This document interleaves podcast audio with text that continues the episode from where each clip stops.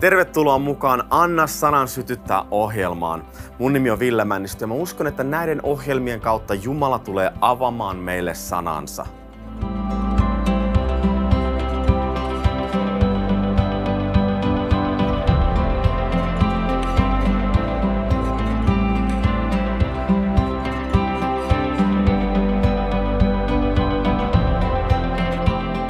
Hei, tervetuloa mukaan.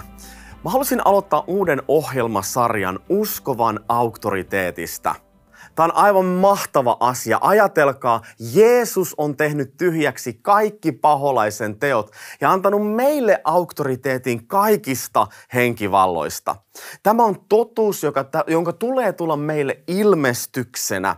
Jeesus on meissä, me olemme hänessä. Me olemme kaiken yläpuolella. Me olemme kaiken vihollisen tekojen yläpuolella. Jumala on antanut meille sen vallan ja auktoriteetin. Ja mä uskon, että Jumala tulee todella rohkaisemaan meitä tämän ohjelmasarjan kautta. Moni meistä on erilaisissa kahleissa. Moni meistä kärsii erilaisia sairauksia. Ja mä uskon, että Jumala haluaa vapauttaa meidät uudella tavalla. Jumalalla on meille tulevaisuus. Jumalalla on meille toivo. Hän haluaa vapauttaa sinut, rakas ystävä, kaikista niistä henkivaltojen vaikutuksista, jota meidän elämässä on. Jumala on kaiken yläpuolella ja me hänessä on, olemme kaiken yläpuolella. Ajatelkaa, kun Jeesus nousi kuolleista, hän, men, hän ylösnousi ja meni taivaaseen ja istuutui isän oikealle puolelle. Nyt Efesolaiskirje kaksi luvun mukaan, toisen luvun mukaan me olemme hänessä. Me, olemme, me istumme yhdessä Kristuksessa Jumalan oikealla puolella. Ja tämä on se perspektiivi, joka meidän tulee saada ja löytää meidän elämässä. Että vaikka me olemme tässä maailmassa, vaikka me elämme tämän kaiken maailman keskellä, kaikissa vaikeuksissa, kaikissa asioissa, joita syntiin lankemuksen seuraus vaikuttaa, niin silti me istumme Kristuksessa ylhäällä taivaallisissa. Ja se on se meidän perspektiivi. Ei pelkästään alhaalta ylöspäin, vaan ylhäältä alaspäin. Jumala haluaa, että me aletaan puhumaan tässä maailmassa niihin asioihin oikeasta perspektiivistä, Jumalan perspektiivistä. Me olemme kaiken yläpuolella. Me olemme pää, emmekä häntä, eiks niin? Ja kun me ymmärretään tämä perspektiivi, kun me ymmärretään se auktoriteetti, joka meillä on hänessä, niin silloin meidän käytös muuttuu, meidän rohkeus muuttuu. Me aletaan puhumaan asioihin eri tavalla. Me aletaan ottamaan se meidän asema Kristuksessa ihan uudella tavalla. Sielun vihollinen joka vain haluaa puhua valheita meidän korvaan, sanoo, että meillä ei ole mitään valtaa. Sieluvihollinen sanoo, että me emme pysty mihinkään. Se on totta. Me itsessämme emme pystykään, mutta Kristus on meissä. Kristus minussa voi kaiken. Ja se usko, mikä meillä on häneen, usko Jumalaan, Jumalan voimaan, Jumalan kykyyn, se usko on se, joka auttaa meitä kaiken läpi ja voittaa kaiken. Eli tämä on tämä, mitä mä haluan puhua meille ja muistuttaa siitä auktoriteetista, joka meillä on Kristuksessa Jeesuksessa. Mutta ennen kuin me voidaan mennä syvemmälle siihen, meidän täytyy muistuttaa meitä itseämme siitä, mitä Jeesus teki. Mitä hän tuli ottamaan takaisin? Hän tietenkin tuli ottamaan sen auktoriteetin takaisin, jonka Adam ja Eeva antoi paholaiselle – jos olet katsonut näitä mun ohjelmia aikaisemmin, mä oon puhunut ää, liitosta Jumalan kanssa. Ja siinä me käsiteltiin aika yksityiskohtaisesti sitä, miten Jumala antoi sen liiton Aadamille ja Eevalle. Teki liiton Aadamin ja Eevan kanssa ja antoi sen auktoriteetin heille tästä maailmasta. Jumala sanoi, että hallitkaa ja vallitkaa tätä maailmaa. Adam ja Eeva sai sen. Heillä oli sitä kautta se yhteys isään, yhteys Jumalaan. He vaelsi ja kulki Jumalan kanssa joka päivä. Adamille ja Eevalle, ihmisille, oli annettu se valta. Nyt syntiinlankemuksen seurauksena Aadam ja Eeva antoi sen vallan paholaiselle. Hänestä tuli tämän maailman ruhtinas, valtias ja prinssi. Ja se on täysin totta. Muistatko silloin, kun kun paholainen äh, kiusasi Jeesusta, kun Jeesus oli kastettu, hän meni 40 päiväksi erämaahan rukoilemaan. Ja paholainen tuli ja kiusasi äh, ja koetteli Jeesusta. Ja paholainen itse sanoi, tämä löytyy Matteus 4, paholainen sanoi, että kaikki valta on annettu minulle ja minä voin antaa sen kenelle minä haluan. Ja mä annan sen sulle, jos kumarrat ja palvot mua. Jeesus ei reagoinut siihen mitenkään, koska se oli täysin totta. Ihminen antoi sen vallan paholaiselle. Me annoimme syntiin lankemuksen seurauksena kaiken vallan ja auktoriteetin sielun viholliselle. Ja nyt Jeesuksen piti tulla. Jumalan piti lähettää poikansa meidän tähden kuolemaan meidän puolesta ja ottamaan takaisin se auktoriteetti, joka me oltiin annettu. Eli hyvin yksinkertaisesti sanottuna Jeesus asetti takaisin sen suhteen ja sen aseman, mikä meillä oli jo alussa – kaiken alussa. Jeesus ennalleen asetti meidät siihen asemaan, joka meillä on se intiimi suhde isän kanssa, Jumalan kanssa, jotta meillä on oikeus tulla hänen luokseen. Koska se, mitä syntilankemus tekee, on se, että se erottaa meidät Jumalasta. Meillä ei ole oikeutta tulla enää takaisin, oikeutta tulla hänen luokseen. Ja nyt Jeesus on asettanut meidät takaisin siihen asemaan, että meillä on oikeus tulla isän luokse. Sitä vanhurskaus itse asiassa tarkoittaa. Se vanhurskauden lahja, mikä meillä on. Eli me voidaan tulla Jumalan luokse niin kuin meillä ei olisi syntiä. Että kun Jumala katsoo meitä, hän näkee meidät Jeesuksen veren läpi, Jeesuksen veren kautta. Ja se on se, mitä Jeesus tuli tekemään. Toki sitten, jos me katsotaan tätä vähän tarkemmin, me voidaan lukea ensimmäinen Mooseksen kirja, tai oikeastaan ennen sitä luetaan ensimmäinen Johannes 3 ja jae 8, joka menee näin. Joka tekee syntiä on paholaisesta, sillä paholainen on tehnyt syntiä alusta asti. Sitä varten Jumalan poika ilmestyi, että hän tekisi tyhjäksi paholaisen teot. Tämä on tämä ensimmäinen syy, mitä Jeesus teki tai miksi hän tuli. Hän teki tyhjäksi paholaisen teot. Hän ennalleen asetti meidät siihen asemaan ja siihen suhteeseen Jumalan kanssa. Meillä on oikeus tulla hänen luokse. Mutta sitten kuitenkin me luetaan ensimmäinen Mooseksen kirja 2 ja 17. Nyt kun Aadam ja Eeva lankesi syntiin ja Jumala tulee ja puhuu heille, hän sanoo näin. Mutta hyvän ja pahan tiedon puusta älä syö, sillä sinä päivänä, jona siitä syöt, sinä totisesti kuolet. Jumala hyvin selkeästi sanoi, että jos te ette tottele, te tulette kuolemaan. Sinä totisesti kuolet. Nyt tämä sana kuolla hebrean kielessä on monikkomuodossa, joka tarkoittaa sitä, että me voidaan kuolla useamminkin kuin vain yhdesti. Ja tämä on se, mitä tapahtui syntilankemuksessa.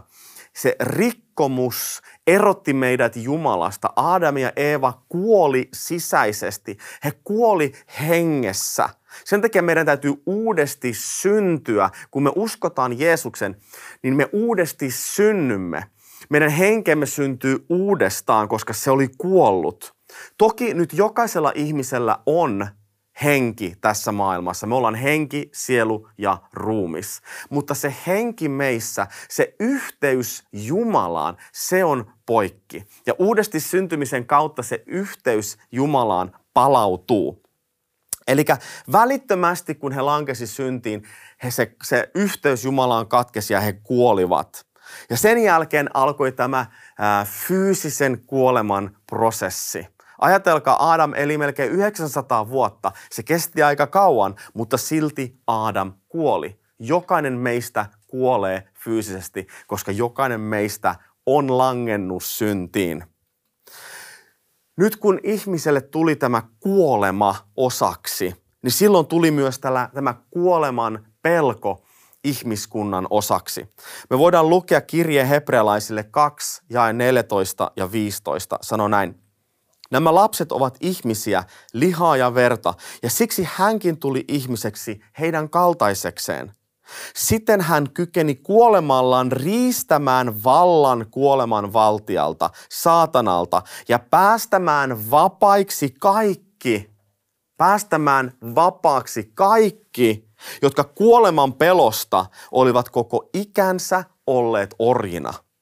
Kuoleman pelosta ikänsä orjina. Eli tämä kuoleman pelko tuli osaksi ihmiskuntaa.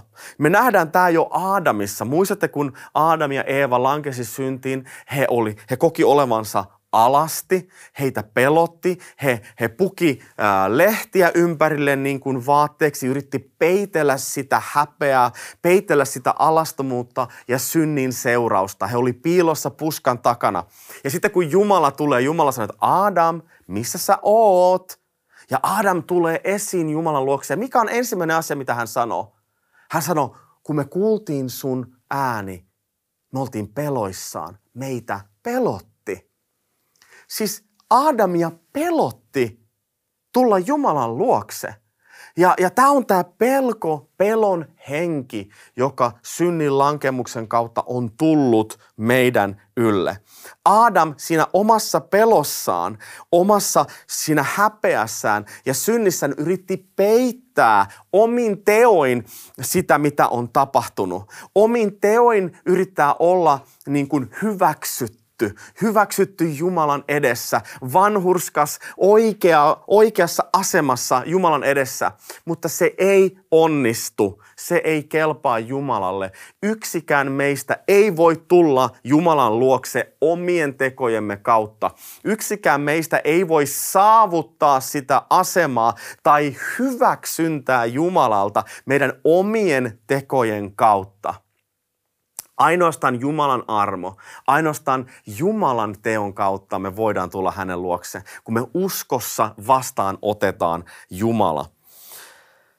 Nyt tämä siis pelon henki täytti ihmiskunnan ja ihmiset. Ja se on se, mitä Jeesus tuli nimenomaan tekemään. Kun Jeesus herätettiin kuolleista, hän voitti kuoleman vallan. Ei ole kuoleman pelkoa meille. Me, jotka seuraamme Jeesusta, jotka olemme uudesti syntyneet, mitä meillä on? Meillä on Jumalan henki. Meillä on se rauhan henki, Jumalan läsnäolo meidän elämässä. Mutta synnin seurauksena meistä tuli paholaisen orjia. Ja ajattele, kun me olimme paholaisen orja jo ensimmäisessä sukupolvessa, he pelkäsi Jumalaa. Toisessa sukupolvessa jo he murhasi veljensä. Ja nyt monta sukupolvea myöhemmin Noan aikana maailma oli niin täynnä pahuutta, että Jumala, siis tämä on ihan käsittämätöntä, mutta Jumala katui luomaansa.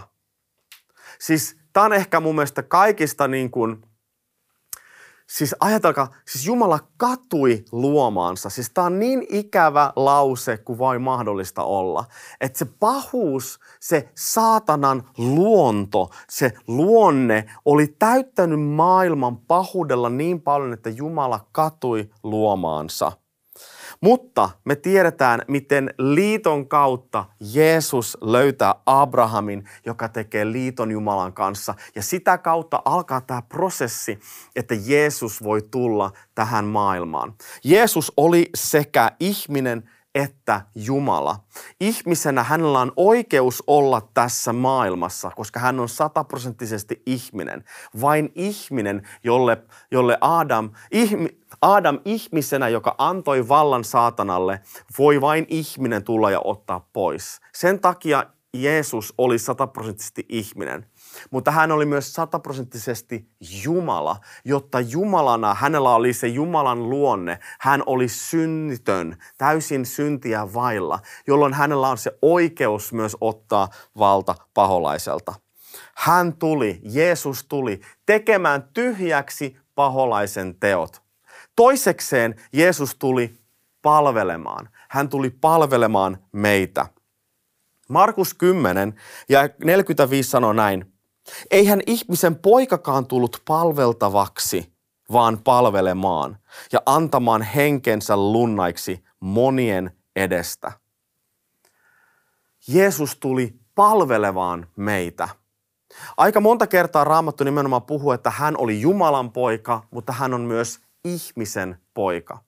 Ja tämä on just se, mitä mä äsken sanoin, että hänellä on se oikeus ihmisenä, oikeus Jumalana ottaa pois se auktoriteetti, joka me ollaan annettu paholaiselle. Mutta kun hän on me ihmisen poika, se kuvastaa sitä, että hän oli totaalisesti, sataprosenttisesti ihminen. Kaikki se, mitä me käydään meidän elämässä läpi, Jeesus kävi. Kaikki se kipu, kaikki ne asiat, mitä me käydään läpi, Jeesus tietää ja tuntee kaiken sen. Hän on ihminen, hän oli ihminen, hän tuntee kaiken kivun, mitä meidän elämässä voi olla. Ilmestyskirja 1 ja 5 sanoo näin, että ja Jeesukselta, Kristukselta, uskolliselta todistajalta, joka on esikoisena noussut kuolleista ja on maan kuninkainen hallitsija. Hänelle, jota rakasta, joka rakastaa meitä ja on verellään päästänyt meidät synneistämme. Eli Jeesus on esikoisena noussut kuolleista. Se tarkoittaa sitä, että jos hän on esikoinen, niin silloin on myös muita. Ja me olemme hänessä nousseet kuolleista. Kun me me saamme tämän ylösnousemuksen voiman, joka on meissä, niin silloin me voimme tehdä sitä samaa, mitä Jeesus on tehnyt. Hän on meidän esikoinen. Hän on meidän iso veli. Ja hänessä me voimme toimia ja elää ja olla tässä maailmassa.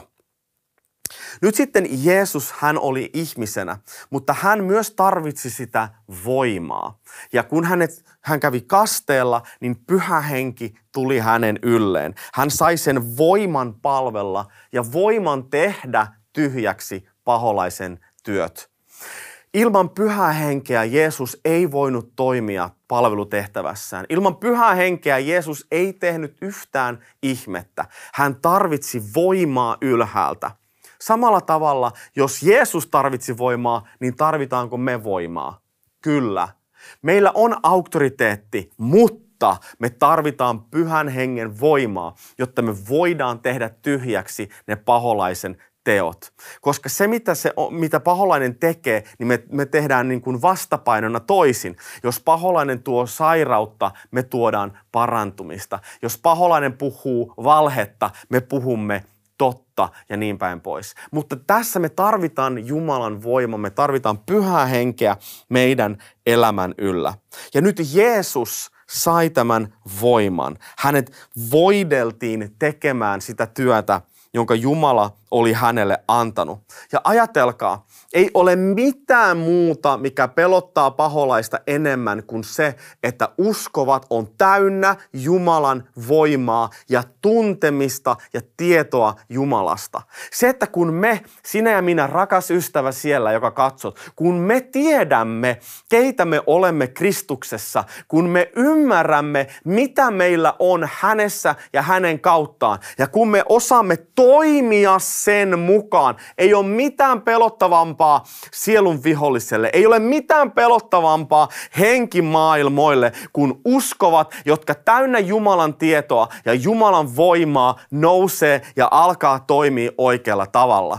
Se on se, mikä pelottaa vihollista. Ja sen takia sielun vihollinen haluaa puhua meille ja sanoa, että ei ole, tämä ei ole totta totta, että me ei voida tehdä mitään, että vain Jumala voi, totta, vain Jumala voi, mutta Jumala haluaa toimia meidän kautta.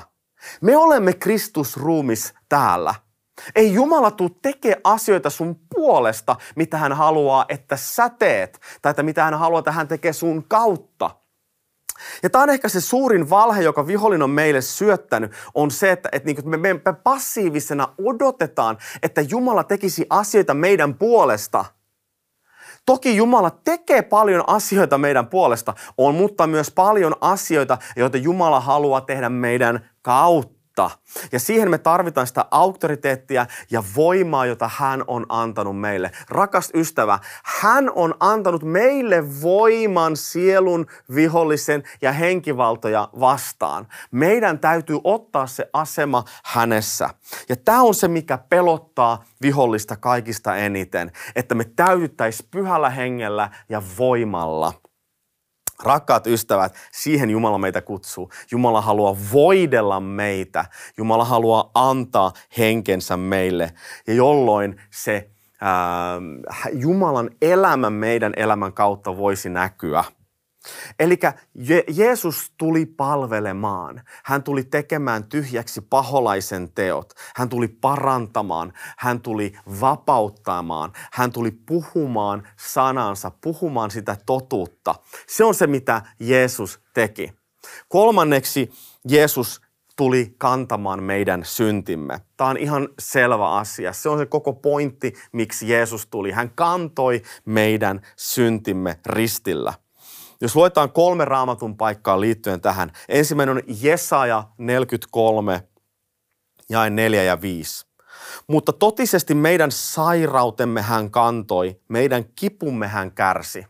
Nyt jotenkin musta tuntuu, että siellä joku katsoja, sun täytyy kuulla tämä uudestaan. Kuuntele, mitä Jumalan sana sanoo. Jeesus kantoi meidän sairautemme. Meidän kipumme hän kärsi. Kaikki, mitä sä koet, mitä sä käyt läpi sun elämässä just nyt, Jeesus on kuollut sun puolesta. Jeesus on kuollut sun kipujen tähden, sun sairauksien puolesta. Hän on ottanut ne ja kantanut ne ristillä. Tässä hetkessä mä haluan julistaa Jeesuksen nimessä parantumista sun elämään. Missä ikinä sä oot just nyt. Laita sun käsi siihen kohtaan, mikä on kipeä tai se sairaus ja mä julistan Jeesuksen nimessä terveyttä ja parantumista. Vastaanota se just nyt Jeesuksen nimessä. Amen. Eli tämä menee nyt näin. Hän kantoi meidän sairautemme, meidän kipumme hän kärsi. Me pidimme häntä rangaistuna, Jumalan lyömänä ja vaivaamana, mutta häntä haavoitettiin meidän rikkomustemme tähden, runneltiin meidän pahojen tekojemme tähden. Rangaistus oli hänen päällään, että meillä olisi rauha. Meillä olisi rauha ja hänen haavojensa kautta meidät on parannettu. Hänen haavojensa kautta, rakas ystävä siellä missä olet, sinut on parannettu just nyt.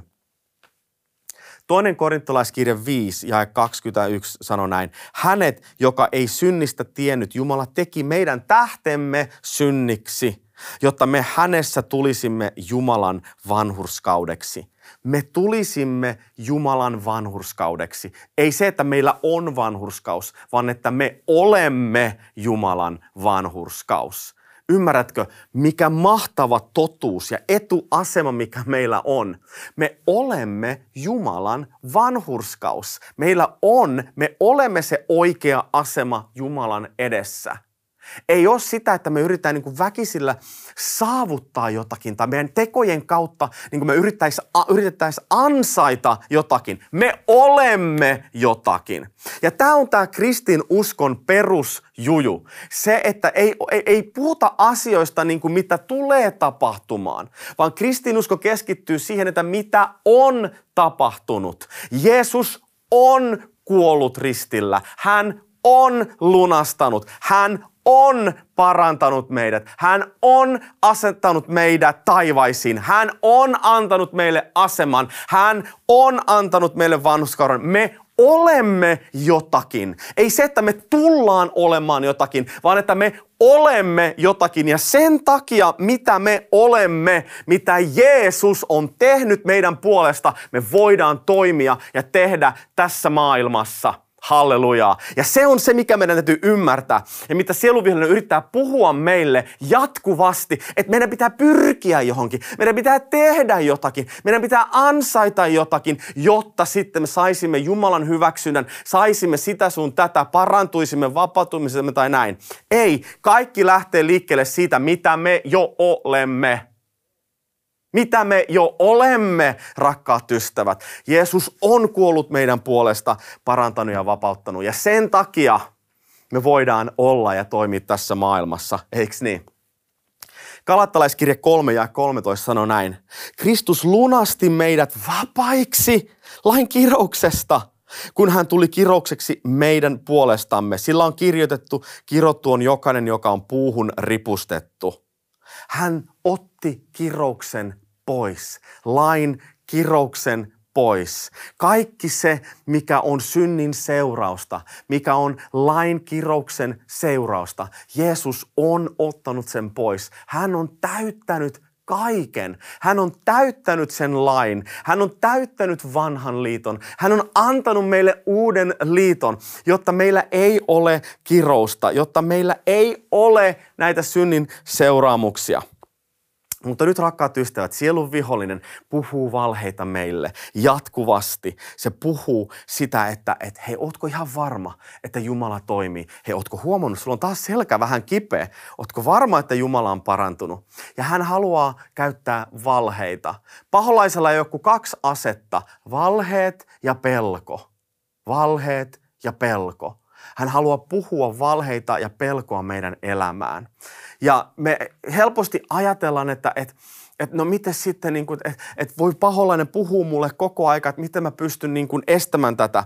Rakkaat ystävät, Jeesus on voittanut kaiken. Hän on voittanut kuoleman. Me voidaan rohkeasti nousta ylös ja sanoa niin kuin apostolien teoissa 2 ja 24. Mutta Jumala herätti hänet ja päästi hänet kuoleman tuskista. Ei, eihän ollut edes mahdollista – että kuolema olisi voinut pitää häntä vallassaan. Koloslaiskirja 2.15 sanoi näin. Hän riisui aseista hallitukset ja vallat ja saattoi ne julkisen häpeän alaisiksi, kun hän sai niistä Kristuksessa riemu voiton. Jeesus on voittanut kuoleman vallan ja sen takia me voimme nousta rohkeasti ylös ja sanoa sielun vihollisille, että hei, Mä en halua kuulla näitä sun juttuja enää. Sä oot ehkä oikeassa. Totta, mulla on selkä kipeä, mutta mä en ota vastaan sun valhetta, koska Jeesus Kristus on voittanut kaiken. Me emme ole enää syyllisiä me emme ole enää syyllisiä. Jeesuksen kautta meidän syyllisyys on otettu pois. Me ollaan vapaita Kristuksessa, Jeesuksessa. Me olemme vapaita, rakkaat ystävät. Joten tässä hetkessä mä haluan, haluan vaan rukoilla ja julistaa sitä sun elämän ylle. Jeesuksen nimessä mä haluan julistaa, että, että kaikki tämä syyllisyys, pelon henki poistuisi meidän elämästä. Me rukoillaan vanhurskautta, iloa ja rauhaa, jota vain pyhän hengen kautta saadaan. Ja pyhä henki on meidän yllä. Hän on siellä, missä sä olet juuri nyt. Ja mä haluan julistaa Jumalan vapautta sun elämän ylle. Rakkaat ystävät, meille on, annettu, meille on annettu auktoriteetti henkivaltojen yllä. Ja mä haluan jatkaa tästä ja puhua lisää seuraavassa jaksossa, joten pysykää mukana.